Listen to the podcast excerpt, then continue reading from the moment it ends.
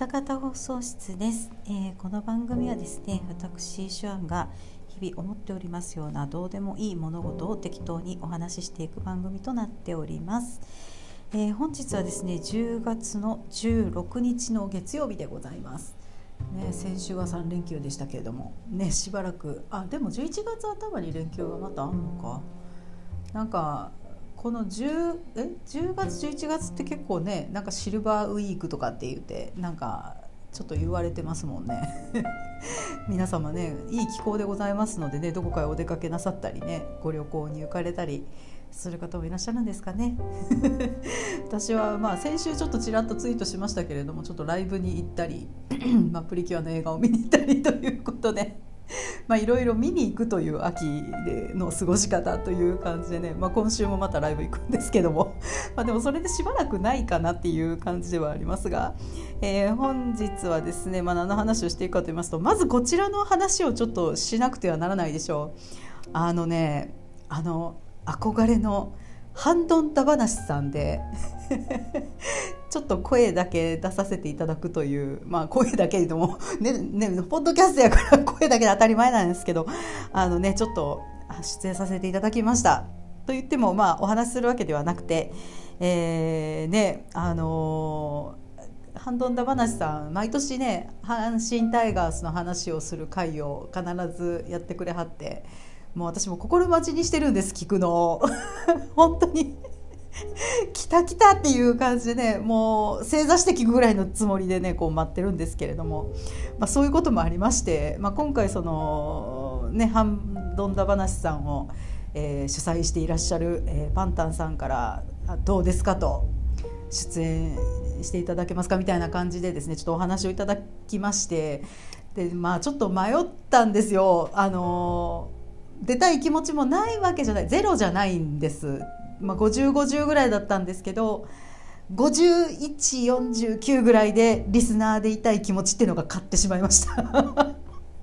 やっぱり面白い話って聞きたいじゃないですか。自分が入りたいとあんまり思わないというかですね。やっぱ聞きたいという気持ちがちょっと勝ってしまいまして。でもそこはまあちょっとお断りしてしまいましてですね、まあ、パンタンさんにはご理解いただけて本当にありがとうございますという感じなんですけれども今回ですね、まあ、あのいやパンタンさんもすごい熱狂的な阪神タイガースのファンの方でいらっしゃるので、まあ、結構趣向を凝らした番組を作られるということでねあのこちらの甲子園のウグイス城を、まあ、メンバーなんていうんですベストメンバー発表でやってほしいというふうにご依頼を受けまして、まあ、そちらも全然やりますやりますみたいな感じで お引き受けしましてであとはヒーローインタビューまあもといヒロインですけどもヒーローインタビューという稀有な経験までねさせていただきました。まあ、あのもともとこうパンタンさんすごいいいお声のお持ちなので放送席放送席っていうのはね一度一度お聞きしたいなと思ってたんでね、まあ、そちらも聞けたということでもう本会を遂げたっていう感じも死んでもいいっていうそこまでじゃないけど なんかこう聞きたいなと思っていたものが一つあのチェックが入るという感じになりましたね。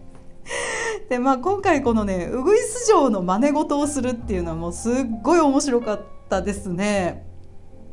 あのね YouTube でめっちゃ見た。めっちゃ見ました。甲子園阪神タイガースメンバーはえじゃあスタメン発表みたいな感じで検索かけて出てきたやつほとんど見たんちゃうかな。今年のやつね。去年去年までのやつはあんま見てなかったです。今年今年のやつはねほとんど見ました。あんま数上がってないんですけどね。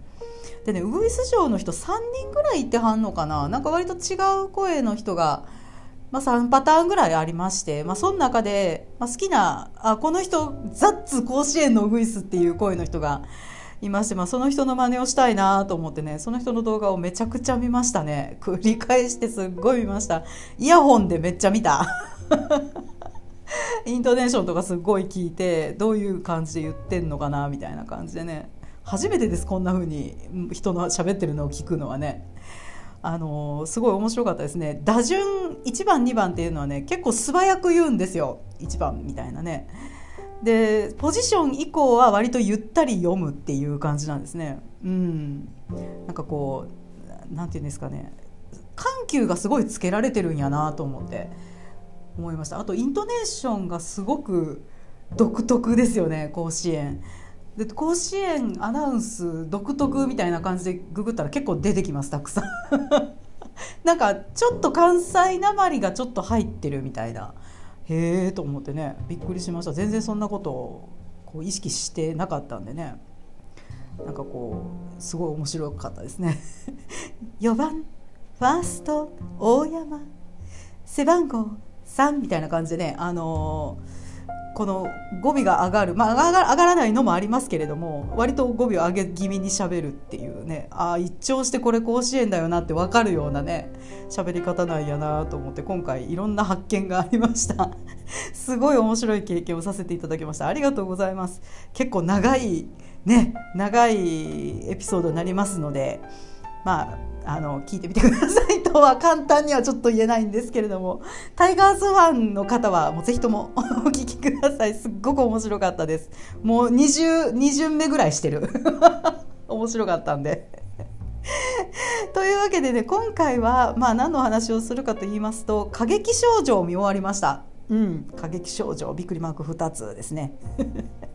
こちらですね以前に、あのー、取り上げました少女歌劇レビュースターライトと、まあ、若干前後する時期のアニメなんです。まあまあ近いですよね。3年ぐらいしか空いてないような。でタイトルだけ聞いた時にそのやってた時期とかは全然まあ大体同じぐらいの時期かなと思ってたんですけども、まあ、調べたらまあまあ前後していてですね、まあ、完全にかぶってる時期ではないんですけどもでもやっぱりこうタイトルだけ聞くとえらいまたかぶるようなタイトルをね、あのそんなタイトルをつけた作品を近い時期に作ったもんやなってちょっと思ったんですよね。お互いの制作陣思ったでしょうね。あやられたって思ったでしょうね。過激少女少女過激レビュースターライトね。もうタイトルからしてよく似てるという感じでございまして。まあ、似た作品を近い時期に作ったもんやなという印象をね持っていたんですけれども、まあ、結論から言うと全く違う作品でございました。あのこちらね今回も取り上げます過激少女というのはですねモチーフはもうあのあどちらもねあのレジブスターライトと歌劇少女どちらもそのモチーフとしてはいわゆる宝塚歌劇団っぽい、まあ、女の子だけでやる舞台やミュージカルを目指している女の子たちのまあ切磋琢磨を描いた作品ということで、まあ、そこはね同じなんですそこは基本的なところは一緒なんですけれども内容がね全然違いますもう向いてる方向が全然違うというか。であのリアリティという点ではやっぱこちらの過激少女の方が何と言いますかもうめちゃくちゃ宝塚ですね。めちゃめちゃ宝塚です。レビュースターライトはまああのー、オフステージのところもまあまあありましたけどやっぱメインはどちらかというとステージの上でのね、あの決闘みたいなあれがまあやっぱりメインのところだったと思うので、まあ、全然そこがね違いましたね。こっちの歌劇少女はまだステージには立たないんですこの子たち。まだあのいわゆる学生あの、まあ、宝塚音楽学校に行ってる子たちっていう感じの,、うん、あのまだ全然ステージには立たない。やったとしてもオーディションレベルっていう感じのところで、まあ、そんな感じでね、まあ、全然向いてる方向が違う作品でございまして、うん、そこはすごくね、まあ、それぞれで面白いなと思いました。まあ、リアリティという点ではこちらのね過激少女の方がやっぱりすごくリアル、まあ、それは まあねあのー、あれですもう本当にめちゃくちゃ宝塚音楽学校なんで もうあのいろんなところがすごい共通していて、まあ、とってもリアルだなと思いましたね。学校という点ではそのレビュースターライトは演劇専門の高校っていうことだったんですけどなんか割といわゆる裏方とかその作り手側脚本家とかそういう演出とかを目指してる子たちもいる学校だったでしょね、なんかそういう学部もあるような総合的な舞台の学校っていう雰囲気なのに対して、まあ、この過激少女に出てくるまあ音楽学校、まあ、宝塚音楽学校そのまんま という感じでしたねもう舞台の上に立つ、うん、上に立つ女の子だけがいるっていうその作り手側には忍者になりたい子たちはいないっていうね。感じでした。でこの宝塚音楽学校そのまんまのところっていうのはですね、まあ、余課生と本科生という2学年しかないとか、まあ、受験資格はそ中学卒業以上っていうことです。ね中学生を卒業していればえー、高校卒業までかな？の、ね、な年齢ではいつでも受けられるんです。だから高校に一旦入学して、えー、留年してる子とかも多分いると思う。高校1年生の段階で受けるなんてこともできるということで、まあ、そのなんて言うんですかねあの1年生というか余暇生やねんけどいろんな年齢の子がいるんですよね。うんちょっと年齢差があったりするっていう、まあ、割と変わった学校ですよね。うんまあ、完全にその演じる側の人間しかいない学校ということでね、まあ、あのその辺がリアルだなと思いました。まあ、まあこちらね本当に完全に個人的な話ではあるんですけれども、まあ、兵庫県南東部、まあ、しかも阪急沿線が生活圏の身といたしましては 私自身が、えー、宝塚歌劇というのはですね、まあ、特に興味がなくてももう毎日電車の中や駅のポスターなんかでもう偉い時にはですね実際に街中で音楽学校の生徒さんやジェンヌを見かけてしまうというような、まあ、なかなかにゆかりが深い地域で、まあ、私生息しておりまして、まあ、その冒頭でこの作品の冒頭でねあの宝塚音楽学校そのまんまの建物がいきなり出てくるんですよ。屋根がテラコッタカラーの屋根で。で壁があのアイボリーの壁でね。わーと思ってね大劇場と音楽学校そのままやんって言ってね、まあ、音楽学校今ねすごい綺麗な建物になってるんですけど昔はねえここがっていう感じのねなんか四角い地味な建物でしたね。今あの建物どうなってんねやろなんかになってんのかな。今はねすごいもうちょっと駅の方に近寄ったところにあるんですけども。まその建物がそのまんま登場するんでもうこちらはですねもういきなり声出して笑ってしまいましたね。ゲラゲラ笑ってしまいました。そのまんまやないかいって言ってね。であとまあいろんな、ね、共通点あるんですけれどもエンディング最後にひな壇でまあ成立している100期生が影なんですけど逆光なんですけどまあ映りましてまあ、こちらはですね、まあ、劇中でも、まあ、次の年のその音楽学校志願者募集のあ音楽学校ってなんだっけ効果効果音楽学校やったっけ？忘れた、えー、募集次の志願者の募集のポスター撮りということでね出てくるんですけどもこれもねそのまんまですね。今まさに阪急電車の中吊り広告にあります。あの今の余暇生の子たちがひな壇で整列して来年あなたも受験しませんか？みたいな感じで。うん、そうですね。で今年はですねあの、まあ、劇中のあのいわゆる縦長のダイヤモンド型みたいな感じああいうフォーメーションではなくて割とこう横に並んでっていう感じでしたね。うんうんうん、でまあでもこのエンディングに出てくる構図のやつも多分過去にね全く同じのがあったんじゃないかなと思う。ちょっと見たことあるような気がしました。それも最初見た時にあこれ 毎年出てくるポスターのやつやんとか思ってねちょっとね突っ込んでしまいました。まあ一応ですね舞台は宝塚ではないんですよ。これ神戸っていうことになってるんですね。もうオープニングに思いっきりあのポートタワーとかが出てきたりあの辺のハーバーランドあたりがちょっと出てきたりするんですけどあのー、それがね結構不思議だなと思ったんですよ。なんで宝塚にせんかったんかなと思って。うん。花の道も出てくるでしょ？聖地は宝塚にあるのに舞台は神戸なんだなみたいなね。なんだそれって思うんですけどまあなんとなく思うにこれ宝塚歌劇団から OK が出なかったってことなんかなと思いましたちょっと。うん。なかったですよねスペシャルサンクスというか。多分なかったと思う。強力なところに宝塚歌劇団なかったような気がするんですけどまあそんなにね詳しくは知らないんですけれども、まあ、なかなかに宝塚歌劇団というかあの音楽学校も含めましてなかなかに閉鎖された世界ではあるので、まあ、知らないですよ。詳しくは知らないですけど外から見ててそういうふうに感じるというお話ですこれはね、まあ、閉鎖された世界ではあるので、まあ、その外部の何かを受け入れるということはですね、まあ、例えば NHK 主導とか NHK 主導で制作とかみたいなそうよっぽど素性がしっかりしていないと、まあ、難しいんかもなとちょっと思いましたね。うんまあ、これ本当完全に余談になるんですけど今ジャニーズがえらいことになってますやんか。もうえらいことになってるでしょ。我々若かった頃なんかは考えられないぐらい今すごいことになってるじゃないですか。あもう王国が崩壊した瞬間っていうのを見たなっていう感じがしますけれども、まあ、私元サイキッカーとしてですねもともとジャニーズも怪しいなと思ってたんですけど、まあ、怪しいってもうみんなが知ってる事実だったじゃないですか。ねえ。なにわのモーツァルトがカツラをかぶっているということぐらいぐらいみんなが知ってる事実としてジャニーさんのことをみんな知ってたわけでしょ？ねえ。でもその元サイキッカーとしてのまあ嗅覚を持つ者としてですね、まあ、その宝塚にもちょっと同じような閉鎖的な雰囲気っていうのを割と前から感じていまして、まあ、最近ね起こった事件がちょっとありましたけども、ねまあ、外からは絶対に知ることができないようになってることっていうのがまあまああるんちゃうかなと思いますね。今回の事件のあの対応なんか見てても火消しに必死っていうイメージがすごいあってまあ私周りにね宝塚すごい好きなファンの人もいるんですけど何人かいるんですけどやっぱそういう人たちって夢を見たいんで舞台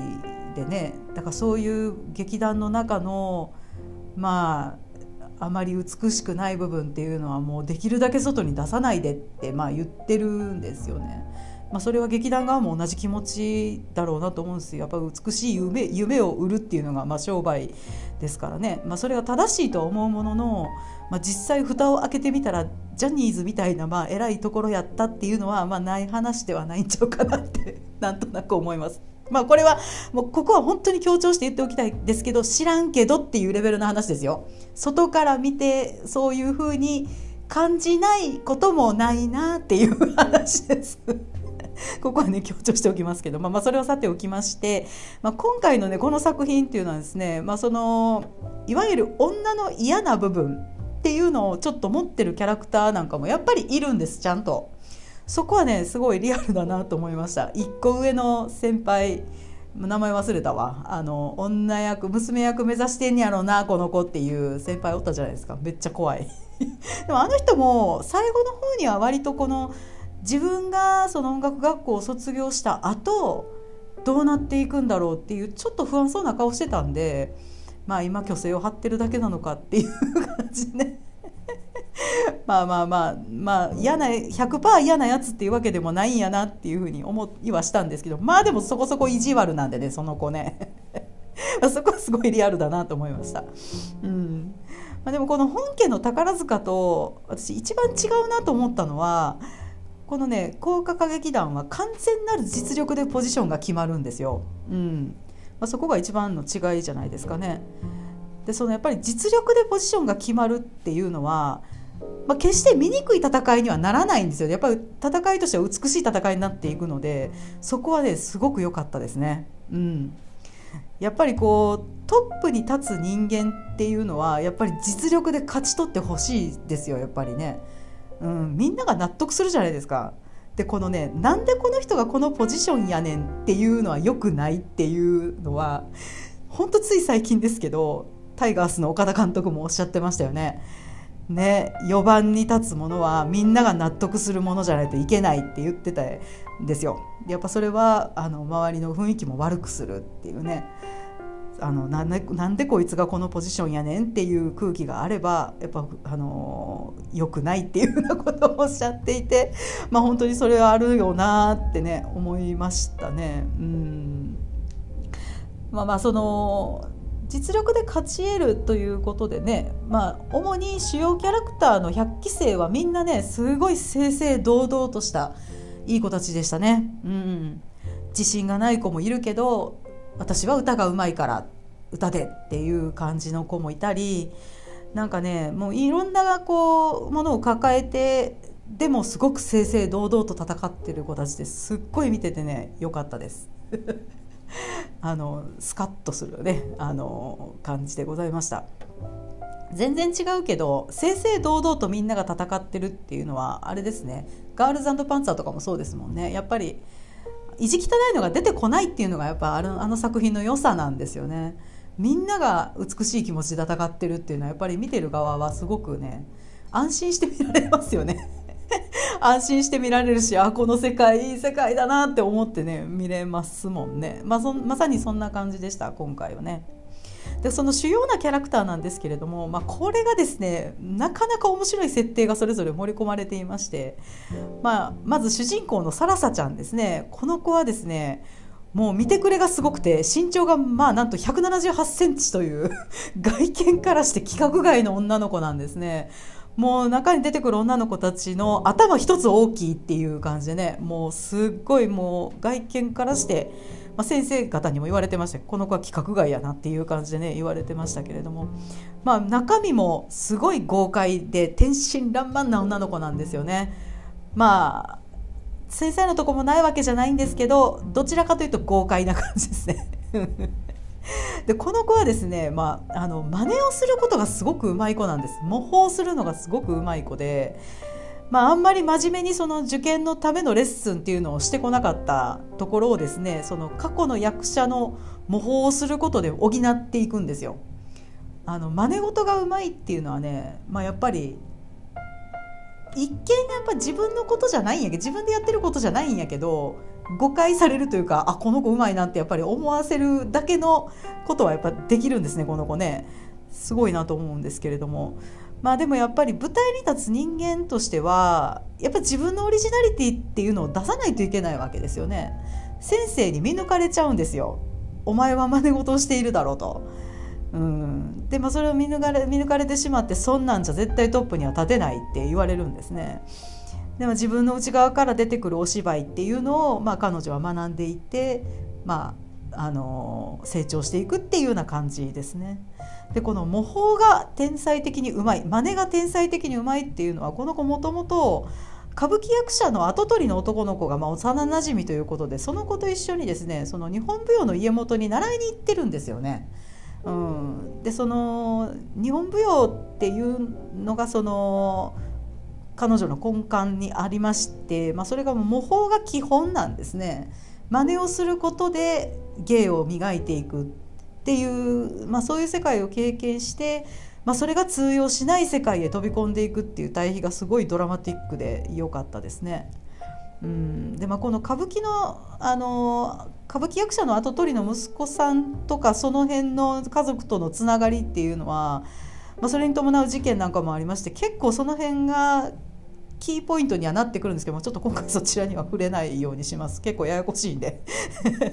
うん。まあ、でもこの子は本当にそのあのなんて言うんですかね。あの自分が経験してきたこととはまた別のね舞台の世界に飛び込んでいくっていうそのドラマティックさっていうのがねすごい良かったですね。でやっぱこの子はね主人公だけあってめちゃくちゃいい子なんですよ。うん、でも割とポンコツなところもあるんですけどまあその嫉妬心とね常に戦わなければならないんですよ生徒たちはね。あの正々堂々と渡り合うその実力でトップを勝ち取るっていうようなことがあるにせよやっぱり嫉妬心っていうのは絶対にあるんです。これはもうねあの正々堂々と戦うか実力じゃないところでトップを取るかとかそんなん関係なしにやっぱり若い女の子たちですから嫉妬心と常に戦わなければならないんですけれどもそんなまあちょっとしたらギスギスしてしまいそうな生徒たちの雰囲気をね割と取り持つムードメーカーみたいなところもねこの主人公のサラサちゃんすごいありまして、まあ、この子が出てくるだけでちょっとホッとしますね。うん。まあ、でもこの子自身そのね天才肌ということで、まあ、いわゆる脳ある鷹は爪を隠すタイプではあるんですけど本人はねそれに気づいてないんですよ。自分は割とポンコツだと思ってるところもあるので、まあ、それで気づかず努力していくっていうのは結構好きな人が多いタイプと言えるんじゃないですかね。結構好感を持たれやすいというか、うん、この子のキャラクター嫌いっていう人はあんまりおらんのちゃうかなって思います。うん、よかったですね。すごい可愛かった。でもこの100期生はみんなどっかしらちょっと欠けてる部分がやっぱりありまして、まあ、すごい倍率をくぐり抜けて合格した子たちなんでみんなエリートなんですけどやっぱりこうどっかしらちょっとずつ欠けてる部分があるということでね、まあ、それはちょっと見ててとても共感できる話だなと思いましたね。あのサラサちゃんのルールルームメイトであり、まあ、今後きっとこの2人パートナーになっていくんであろう愛ちゃんっていう女の子がいましてでこの子はですねなんだっけ JPX48 だったっけ？っていうアイドルグループにもともとおった子なんですね。うん、であのまあ、アイドル時代は全然笑わない子なんですよこの子ね、まあ、なそれもそのはずで、まあ、まあ、この子もいろんなトラウマ抱え抱えてるんですけど、まあ、男性恐怖症みたいなとこがあって女の子しかいないグループだよって言われてじゃあそこに入るって言って入ったらファンが男しかいなかったっていう もう悲劇をもうその時点で悲劇なんですけど、まあ、その子がもともとアイドルやってんけど、まあ、アイドルクビになってであの効果音楽学校やったっけ、まあ、受験してね。もともとのポテンシャルがきっと高い子だったんですね。それでまあ合格するという感じになるんですけども、まあ、この子ね人付き合いそのものが結構上手じゃないんです。男性恐怖症っていうこともあんねんけど人付き合いそのものがあんまり上手じゃないのに天真爛漫なサラサちゃんと同じ部屋になってしまいでまあでもそのサラサちゃんと接していくにつれてまあ科目ではあるんやけどちょっとずつ柔和な柔らかい女の子に、ね、なっていくのもすごい良かったですね。この子はね最初出てきた時にショートヘアなんですよ。前髪パッツンであの、サイドに触覚 私触覚がある髪型嫌いなんですけど 触覚がちょっとあるいわゆる前下がりのボブみたいな髪型なんですけどあのそれをねちょっとずつ伸ばしていくっていうのが良かったですね。あのサラサちゃんサラサちゃんはもうオスカル様になりたいってもうみんなの前で公言してはばからない女の子なのでオスカル様になりたいってことは自分がトップに出したいということですからね。宣戦布告してるんですよ。もう知らず知らずの間に、まあ、そんな子なんです。オスカル様になりたいっていう気持ちを言ってしまうことの意味っていうのを知らずに言ってしまうっていう感じでね。でもその男役を目指してるサラサちゃんに対して、まあ、この愛ちゃんっていうのはだんだん髪の毛伸ばしていくということはあこの子は女役娘役を目指してるんやなっていうのがねちょっとこう髪型の変化で分かるようなね感じになっていって。ってますね。中に髪の毛切ってくる女の子とかもいるんです。もともと長かったんやけどやっぱり男役目指したいからっていうので切ってきたりするっていう感じでね。このアニメの作品ってね髪型ってかたくなに変わらないことが多いですよね。これ下手するとちっちゃい頃から一緒の髪型っていうのが割とデフォルトなんやけどこういうふうにあの、急に髪の毛を切ってきたり伸ばし出したりするキャラクターがこんなにたくさん出てくるっていうのは結構面白いなと思いましたね。うんまあ、いかにも、まあ、舞台に立つ女の子たちのっていう話だからこそっていうね感じでした。でもその他の女の子たちもねそれぞれキャラクターにちなんだいいエピソードがすごいたくさんありましてよかったですね面白かったですちゃんとこうキャラクターの掘り下げもちゃんとしてくれるっていう感じでうんで私が一番好きだなと思ったキャラクターはですね100期生クラスの委員長のさわちゃんですね。まあこの過激少女ですね、まあ、めちゃくちゃ中途半端なところで終わるんで、まあ、多分これは1期で、まあ、後に2期があるんじゃないかなと思うんですけれども最後でねすごい知りきれないんやけど文化祭でやる寸劇のためのオーディションのエピソードっていうのが一番最後にあるんです。でそれでそれの合否が発表されてあの1期は終わりなので多分その次その文化祭でそのロミオとジュリエットの寸劇をやるっていうところも多分見せてくれるんじゃこれ原作まだ続いてるんですか？全然調べてないけど多分続いてるんちゃうかなと思うんですけどね。まあどういう風になっていくのかちょっとわからないですけれども、まあ、その一期の最後、まあ、一期でも言ってますけども一期の最後としてはそのオーディションのエピソードっていうのが最後にありまして、まあ、実質こちらがまあクライマックスになるかなと思うんですけども私が好きなこのサワちゃんはですね主人公のサラササラサちゃん言いにくいサラサちゃんと同じ役でオーディションに臨むんですね。うんでそこであのサラサちゃんもすごいいいお芝居するんですけどサラサちゃんと甲をつけがたいようないいお芝居をこのサワちゃんもするんですよ。うん、であこれは票が割れるだろうなっていうぐらいどちらもコーツつけがたいぐらいでも解釈がそれぞれ違ったお芝居をするんですね。うんまあ、そこがすごく演技の面白いところでしょうね演劇のね。うん、でも結果、まあ、選ばれたのは、まあ、サラサちゃんが選ばれるんですよ。うん、でやっぱりこのサワちゃんはすごく手応えがあったんでしょうね。なんで自分じゃないんだろう？なんで選ばれなかったんだろう？っていうのを、まあ、演技指導の先生に尋ねに行くんですね質問何でも受け付けるってその先生が言ってたんで、まあ、職員室に聞きに行くんですよ。うん、自分がなぜ選ばれなかったのかっていうのをね。で、まあ、ここで、ね、彼女がまあ言うんですけれどもそのアマデウスという戯曲があるけれども、ま、私はあれが大嫌いだと。大嫌いだって言うんですね、まあ、これどういう話かっていうと、まあ、映画にもなってますんでご覧になった方もいらっしゃるかなと思うんですけれどもいわゆるウォルフガング・アマデウス・モーツァルトという天才が現れたことによって、まあ、努力の人であったサリエリが報われないっていう話なんですね。報われずに嫉妬の鬼と化してモーツァルトを殺すっていう話なんですけどもこれ全然史実と全然あの 違う話なんであくまで創作として捉えないといけない話なんですけれども、まあ、その努力の人だったサリエリが報われないっていうところが本当に嫌いだって彼女は言うんですね。まあ、これはもう言わずもがなでサラサちゃんをモーツァルト自分をサリエリに投影してるっていうことなんですけれども、まあ、ここで先生はですね、まあ、天才と見られている人もまあ、実際は努力している見えないところで努力していることがほとんどだって言うんですね。何もせずに天才でいられるやつなんて絶対にいないみたいな感じで言うんですよ。うん、で本当このシーンは印象に残りましたし実際にうなずきながら見てましたうんうんうんわかるわかるみたいな感じね。まあ私もね若い頃はねこういうさらちゃんみたいに思っていったなって思ってねすごい懐かしい気持ちになりました。ねえまあその先生はですね彼女にそこで実はですねさらさちゃんとさわちゃんは投票数は同じだったっていうことをちゃんと言うんですね。うん、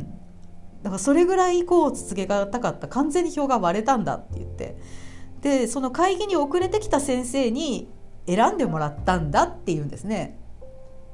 でそれを聞いたさわちゃんはその遅れて会議に来た先生、ね、決定自分を落とした先生ですよねさらさちゃんを選んだ先生に、まあ、やっぱ尋ねに行くんですよ。なんでですかって言いに行くと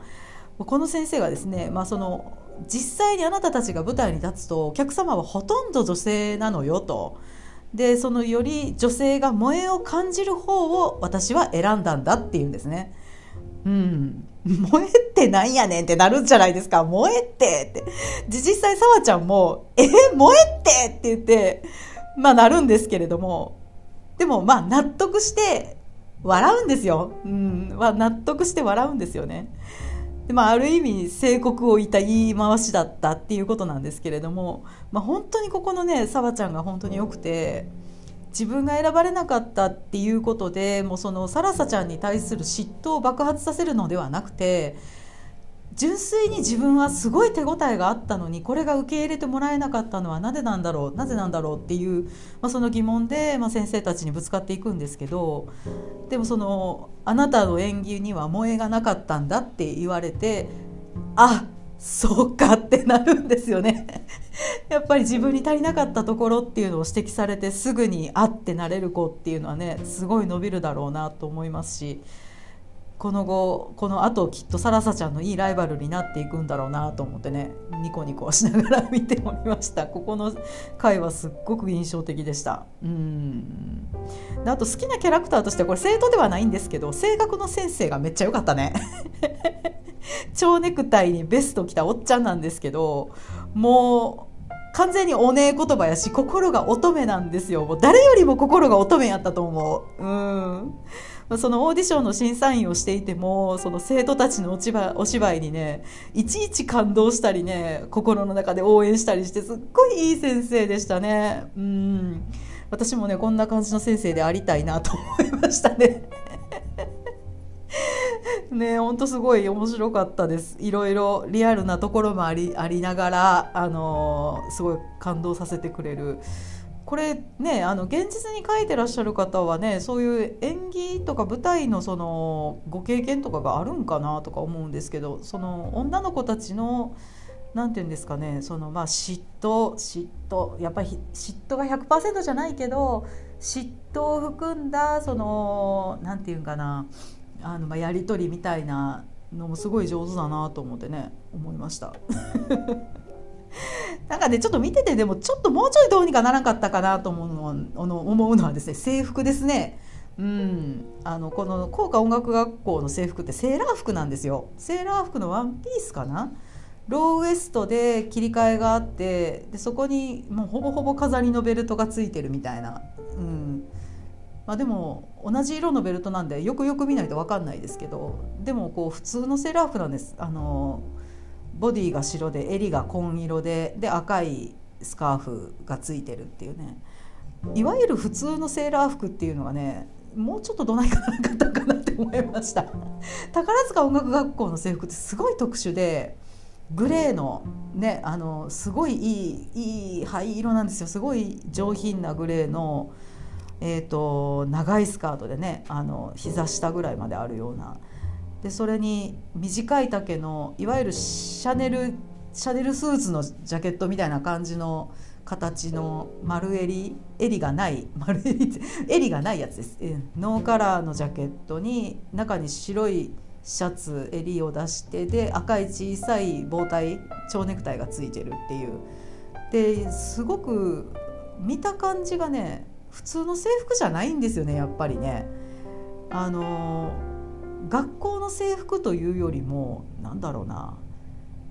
なんか本当あのエレベーターガールとかそういう職業なんか、うん、仕事の制服みたいな感じの制服なんですよ。帽子もちゃんとありますしねあのすごいクラシックな形の。うんあでもなんか最近帽子かぶって歩いてる音楽学校の子あんま見えへんななくなったんかな 分かれへんけどでなんかこの一見して普通の学校じゃないっていう制服なのがすごいいいなって思うんですけど宝塚はね。今回こちら校歌の制服って割と普通の高校生っていう感じでしたよね。これちょっともうちょっとどないかならんかったんかなって ちょっと思いましたね。でも本当にね面白かったです。ちゃんと花の道出てくるしあのー、めちゃめちゃ宝塚でしたね。ねえなんか協力でなんかやっぱ断られたんでしょうね。分かんないですけど、うん、でもここまでちょっとかぶる感じだったらまあまあバレバレっていう感じですけれどもね。割と割とリアルな設定だなと思いました。という感じですごいね今回面白かったですこちら。あの過激少女。こちらはですねそうなんですよ。もう前回のトラドラはあの蘇るおたさんからおすすめいただいたということを言うのを忘れていまして。ああ言うの忘れてたと思って。こちら過激少女はですねえっとねあれ？誰に誰におすすめいただいたか書いてない。メモに書いてない。あれ誰におすすめしてもらったんやろ。すみません。控えるの忘れてました。でもどなたかにどなたかにおすすめいただいたものです。ありがとうございます。という感じでね、ここまで私、手腕が、えー、お話ししてまいりました。番組へのご感想に関しましては、えー、ツイッターのハッシュタグ、ツイッター現 X のハッシュタグ、歌方放送室、す、えー、て漢字でございます。歌方放送室までよろしくお願いいたします。というわけでね、また来週お耳にかかりたいなと思っております。今週はクライマックスシリーズファイナルステージが始まります。頼む頼むです本当にもう お願いしますお願いしますなんですけども。ねえ。もうドキドキします、まあ、早くこのドキドキから解放されたい。というわけで。あそんなこと言ったらあかんね。日本で一番長く野球しててほしいんでね。タイガースにはね。というわけでまた来週ねお耳にかかりたいなと思っております。おやすみなさい。さようなら。